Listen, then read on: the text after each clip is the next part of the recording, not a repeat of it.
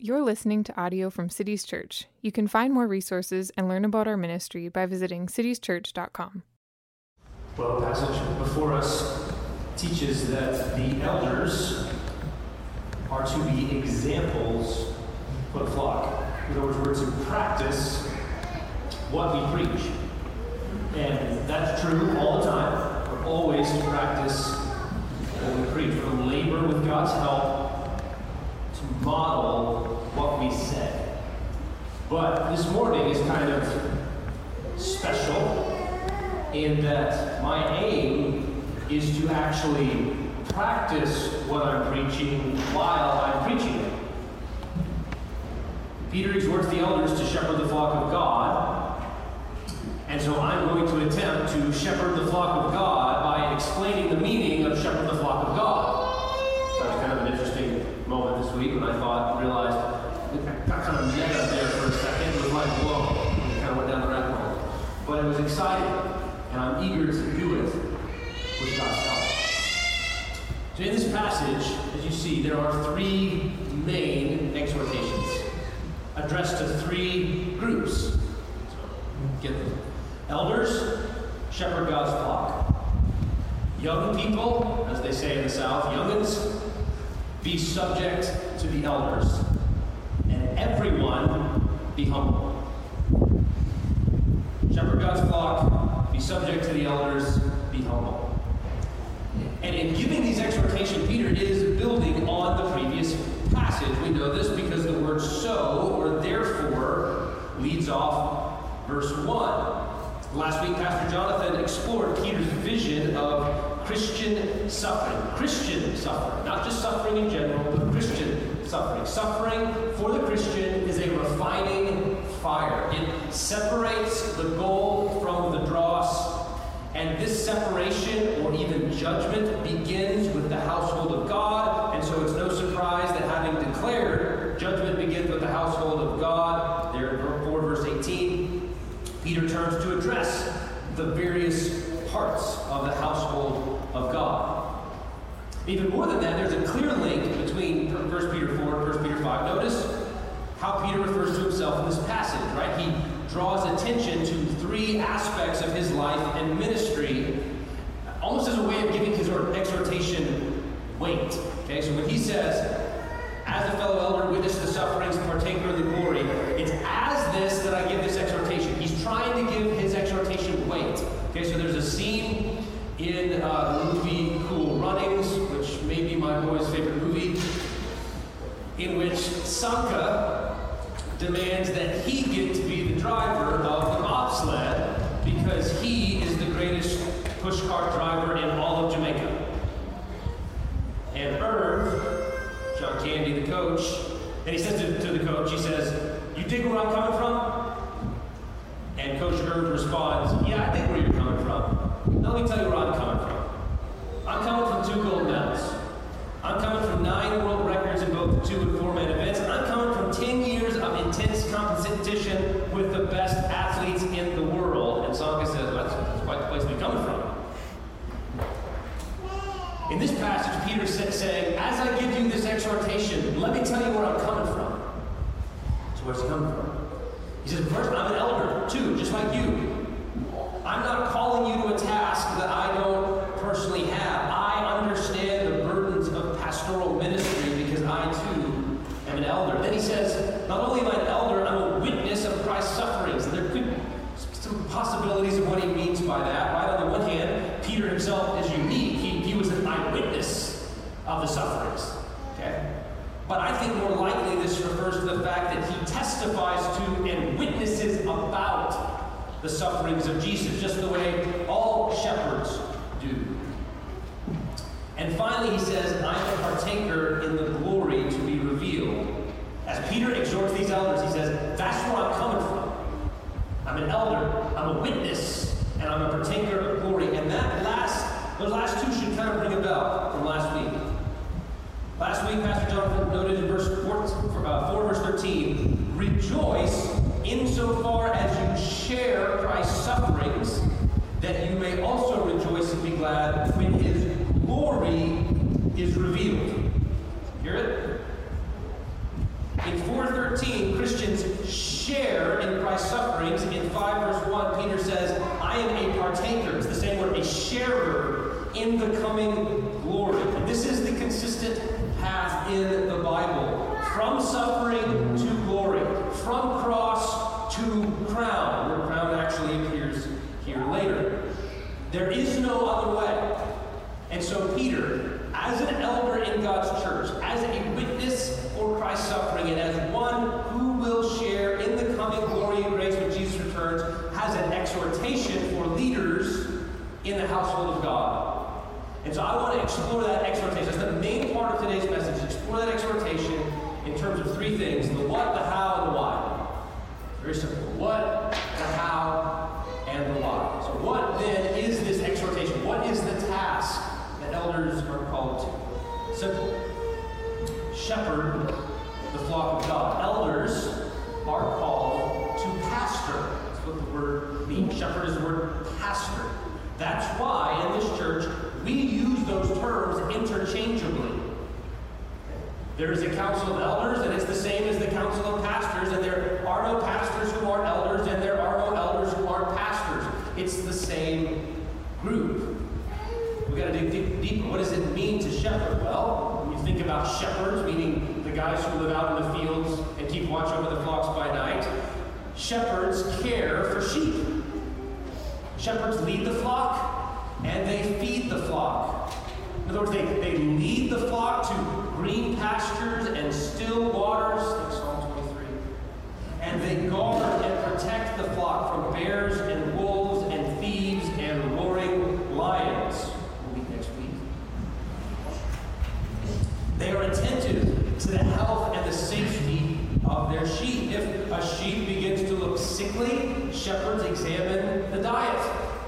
If they come down with a disease, shepherds bring medicine to heal. If a sheep falls in a crack in the earth, a shepherd pulls him out and sets him back on the path, and then that sheep probably jumps back in the crack, right? Like, you've seen that video recently. There's a video online, you can go find this, about a sheep. Shepherd's pulling him out of the crack. He's like stuck in a crack, pulls him out, sheep takes off, takes a big jump to get over the crack, and falls right back inside. It's like, that is it! And that's what shepherds do. If a lion attacks, the shepherd grabs his rod and his staff, and he uses it to defend the sheep, even at great risk to himself. Perhaps we can actually understand this passage, this task, better by noting Peter's clarifying phrase. You see it there? Elders, shepherd the flock of God that is among you, exercising oversight. Exercising oversight. What's the difference? Ask yourself this question. What's the difference between sight and oversight? Sight and oversight. Well, oversight includes sight. Sight is one piece of oversight. You can't exercise oversight if you can't see clearly and understand accurately. But oversight is more than merely sight. Oversight is sight plus responsibility. Oversight is sight plus responsibility. To exercise oversight means that when you see, you are responsible to do something about it. You can't just see. You must also see to it. You must see to it. Get something done once you've seen. And notice that Peter here is very specific, right? It's not just shepherd the flock in general. It's shepherd the flock that is among you. Pastors are called to shepherd their people. Not other people's people. Not other shepherd sheep. These sheep. And you say, in the age of social media, it's easy to miss the centrality of that specificity.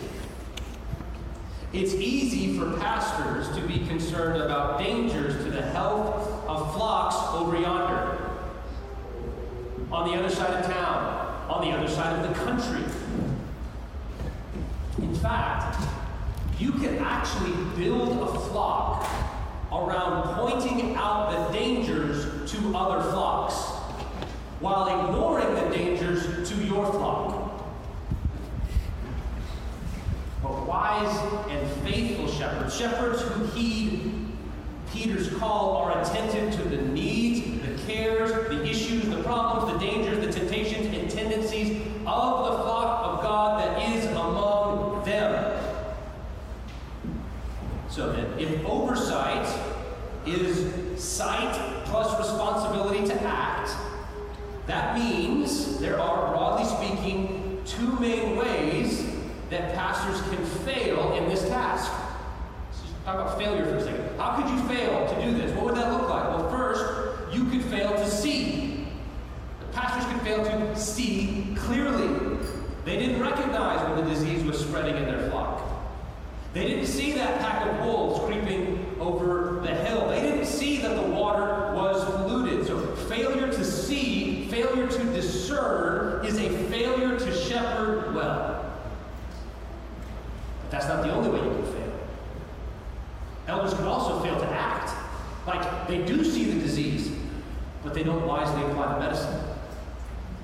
They do see the wolves, but then they cower in fear. They do see the polluted water, but they don't move the flock to better pastures. Failure to act is also a failure to shepherd well. And I highlight those two potential failures mainly so that you know two good ways to pray for your pastors. Pray that we would see clearly what we need to see about this flock, this church, that we would know the needs, the dangers, the tendencies, the temptations of the people in this room, in this metro, at this time in history. We don't want to be the kinds of shepherds who run around with fire extinguishers whenever there's a flood. Like, if there's a fire in the church across the country and a flood in this church, we don't want to pull out a fire extinguisher. We want to get sandbags and life rafts. So we need help to do that. And then pray, second prayer, pray that having seen clearly what we need to see about the flock among us, we would have the courage and the compassion to act with wisdom to do what is best for the people, even at cost to ourselves.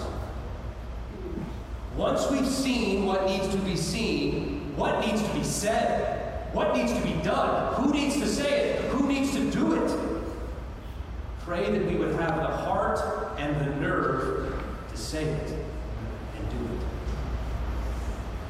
Let me just insert a little parenthesis here about the importance of plurality. We talk a lot in this church about shared leadership, plurality of elders. So Peter here addresses elders, plural. Elders, plural. So when you have a plurality of elders, like we do, 9 of us, you can see more and you can act better.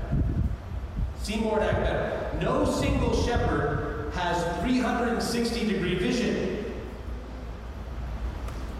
No single shepherd can pay attention to all the macro dangers and micro threats that might afflict the flock. But a team can. Like, some shepherds can scan the horizon to the west, and some shepherds can scan the horizon to the east, and some shepherds can look at the distant threats, that big storm that's going to roll in, or that group of wolves that is settling into the valley over there, and then other shepherds can pay attention to this sheep who's sick, and that water and that grass that is, something's off. When you have a team, you can see more and you can act better. They're able to see and act with greater wisdom and insight than if they saw and acted alone. Close breath. Now, what is this task of pastoring? We can summarize then this task of pastoring in a variety of ways. Elders lead the flock and they feed the flock. They guide the flock and they guard the flock. They teach God's word, and elders rule or govern God's house. They provide for the spiritual needs of God's people, and they protect God's people from threats, both foreign and domestic. Elders put God's house in order, and elders are the immune system for the body of Christ, regulating the body's health and guarding from disease. Here's how I summarized this task, this noble task, when we were preaching on 1 Timothy. I said this. Here's three elements. Just summarize it. Pastors are called to oversee and care for the flock of God by, one, teaching the word of God with divine authority, two, zealously guarding the doctrine and worship of the church, and three, organizing and mobilizing the church for mission. That's our task. That's what it means to shepherd the flock of God. So then the next question, that's the what. What's the how? How do we do this? Peter doesn't just want us to do it. He wants us to do it in a certain way. How should it be done? And he gives three pairs of contrasts in order to describe the quality of faithful shepherding. Let me comment on each of them briefly. First, not under compulsion, but willingly. No one should pastor with a gun to his head. Ever. There must be a willingness and intentionality in the heart of the pastor. C.S. Lewis once wrote, a vocation, not vocation, a calling, so it's calling to pastor. A vocation has a double character.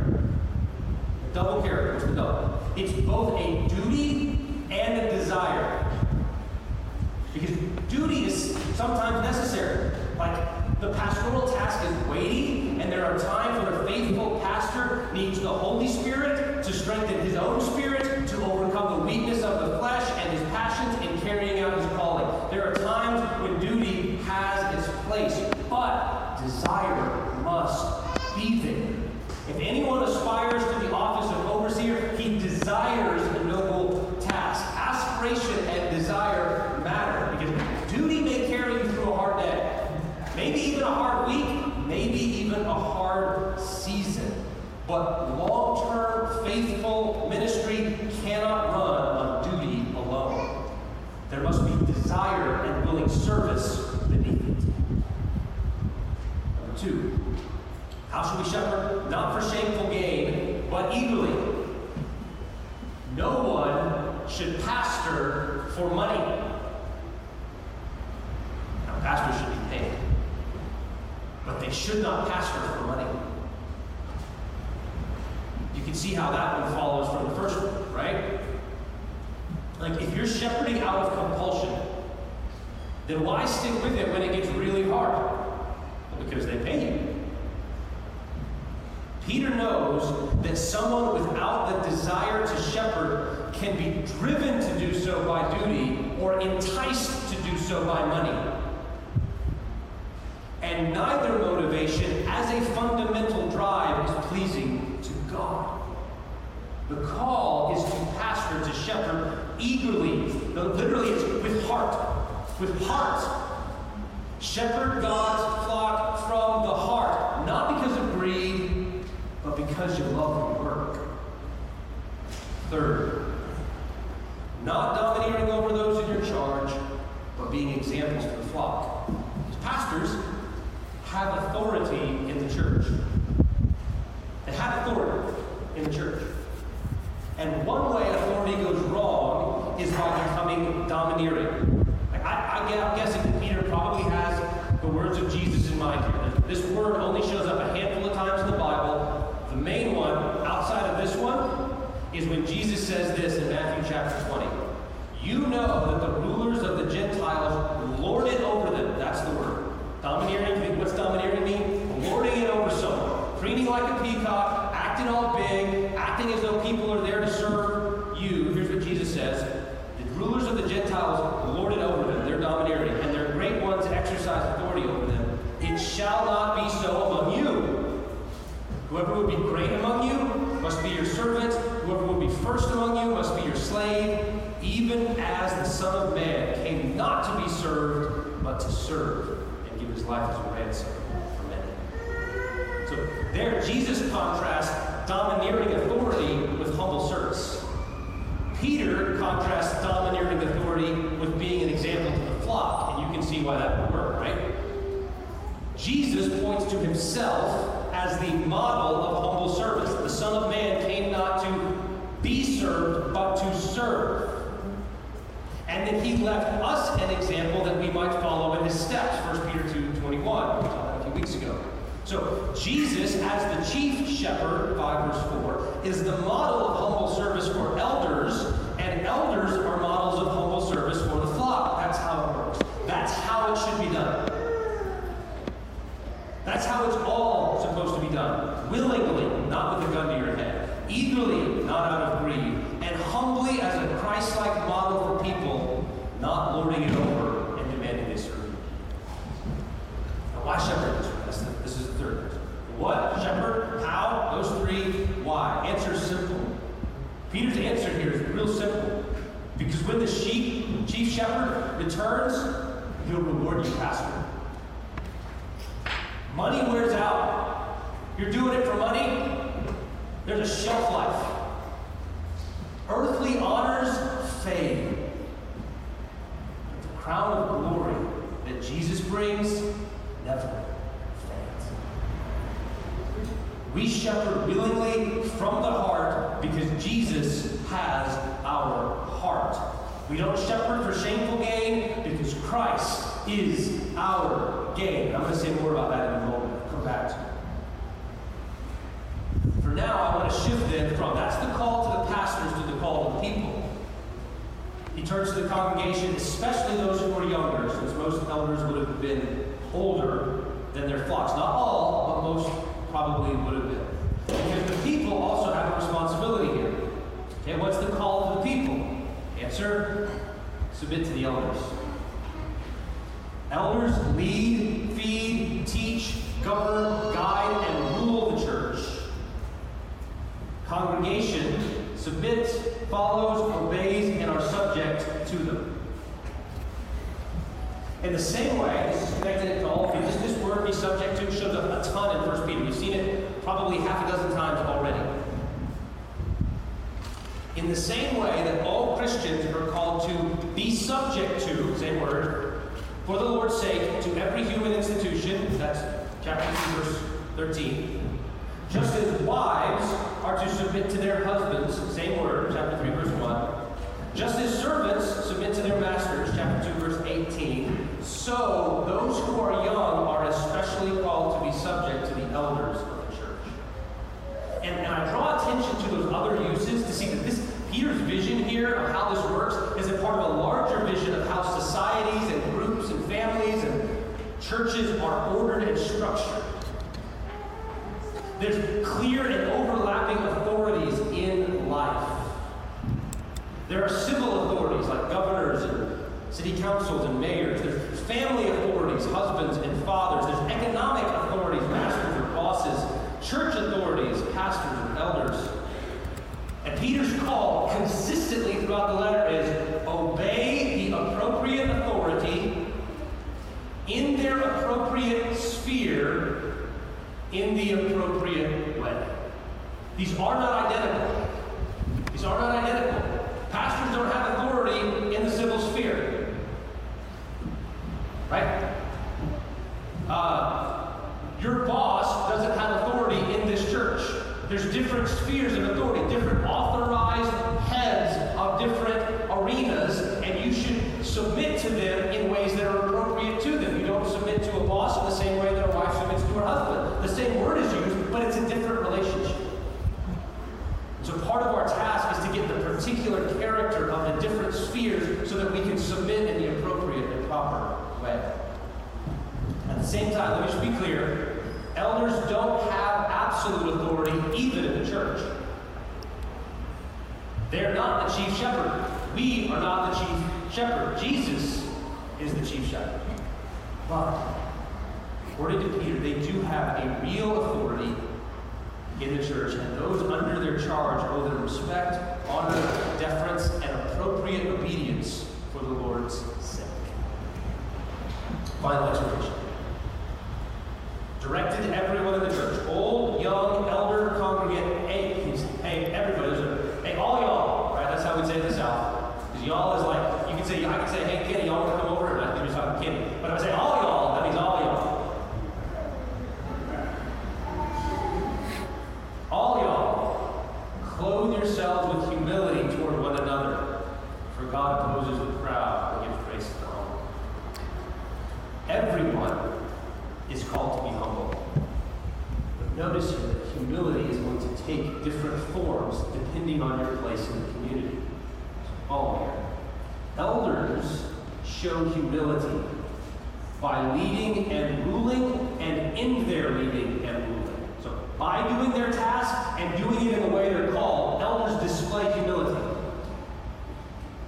Congregation shows humility by following, by doing what they're called to do, and doing it appropriately and in the way that they follow. Elders show humility by feeding and teaching the Word of God. Congregation shows humility by eating the book and receiving the Word. Elders show humility by exercising oversight and in their exercising oversight in the appropriate way. A congregation shows humility by submitting and obeying the elders and in the way that they submit and obey the elders. Humility, according to Peter, cuts across all of these areas and pervades all of these areas, but they look different. It looks different for different people. And just to anticipate next week's sermon a little bit, Kenny, is that you? Humility has a vertical dimension and a horizontal dimension. Notice this. Just look, skip ahead one verse, 3 verse 6. Humble yourselves under the mighty hand of God. That's vertical. Verse 5. Clothe yourselves with humility toward one another. That's horizontal. We are fundamentally called to humble ourselves before the Lord, which then finds expression in humility toward each other by fulfilling the calling God has placed on us. Various roles and relationships. Now, I said at the beginning that I'm attempting to practice what I'm preaching while I'm preaching it. I'm attempting to shepherd this flock by unpacking what it means to shepherd the flock. Let me talk a little bit more about it. Let me give you one example here to kind of close this out. Okay? I want to bring these things together by giving you just a little window into my sermon preparation for this week. So this is like how the sausage is made. It's like that. How's it get made? Here's how. Here's one of the ways. I'm just going to give you a little bit of it, okay? So, I'm prepared to preach. It's Friday. And I have to think, what do I need to see about this flock? What are the needs, concerns, temptations, and tendencies of this people that I need to bring this word to bear on? It's one of the main questions that we ask. I need to do this willingly, not under compulsion. Eagerly, not out of greed. Humbly, not lording it over you. I need to humble myself under God's hand and God's word, and then clothe myself with humility towards you. That's my call. So that's what I'm trying to get in that frame of mind to do this work. And one of the things I've learned over the years in preparing to preach is to pay attention to my reluctances. Whenever I'm preparing a sermon, there will be times where I will be trying to, I may initially be typing it out, where I will have a subtle check about saying what I'm seeing out loud, or applying what I'm seeing in a particular way. Just a little hesitation, right? Just an intuition, an impulse to maybe steer in a slightly different direction. Add a qualification. Just a little check. I just learned. One of the most important things I can do as a pastor is pay attention to that little thing when that happens. Okay? I've learned that those sorts of moments are of vital importance. And I've learned to interrogate them. Those reluctances, hesitations, intuitions, and impulses. Where does it come from? And where does it want to take the sermon? So, when did the reluctance show up here? It did. It happened. When did it show up? When I was preparing to preach that. Well, here's what it was. Whenever I started to describe the task of the elders in terms of rule or authority or governance, whenever I started to describe the responsibility of the congregation to submit and obey the elders, in fact, there's more particular. It was like whenever I started to write the word rule or govern in my manuscript, I felt an impulse to change it to the word lead. Don't say rule or govern, say the word lead. That's what this unspoken impulse says. Don't use that word, use this word. Even though the word rule or govern are Bible words, they show up in 1 Timothy 5, elders who rule well. That's a Bible word. So when I'm sitting there going, I don't want to say that. I can feel it. It's a little, it's very subtle. And so I started saying, I've got to ask a question. Why? Where's that coming from? Because I don't automatically assume it's a bad impulse. And You gotta get, I'm not saying this is a bad thing. Maybe good reasons. There may be good reasons to move in a different direction, but I want to understand the impulse and not simply follow it unthinkingly. Because often, here's what I've learned, that hesitation in me is revealing an awareness that I have, or at least think I have, about you. About this flock, and I'm called to shepherd this flock. So why was I reluctant to speak about elders ruling and governing the church? Because I had an intuition that some people might not like it. That's it. So then I had to go, why not? In other words, the sort of thing that you start preaching, you know, elders rule, people submit, and people go, hey, you've left off preaching and you've got to meddling, pastor. Why did I think that? Why might you not like that word? And there are lots of answers to that question. There's a couple. Number one, we're modern Americans in an egalitarian culture that's allergic to notions of traditional rule and authority. We bristle at talk of obedience to other human beings. That's one reason. Here's the second reason. Because we are very sensitive to the danger of abusive and domineering authority, both in the church and outside of it. And so then I had to probe that idea for a bit. Why are we so sensitive to that? Well, because maybe we've personally experienced that kind of abusive and domineering leadership. Like, personally, there may be people here who are sensitive because you've lived it. And I know that, intuitively, so much so that I want to steer you. Or, second, because we live in a mass media environment in which such leadership abuses and failures are widely publicized so that we are all aware that they happen elsewhere. So then I started thinking, okay, that's some of the sources of that reluctance. And I realized there's a danger for me in heeding it and steering it that way.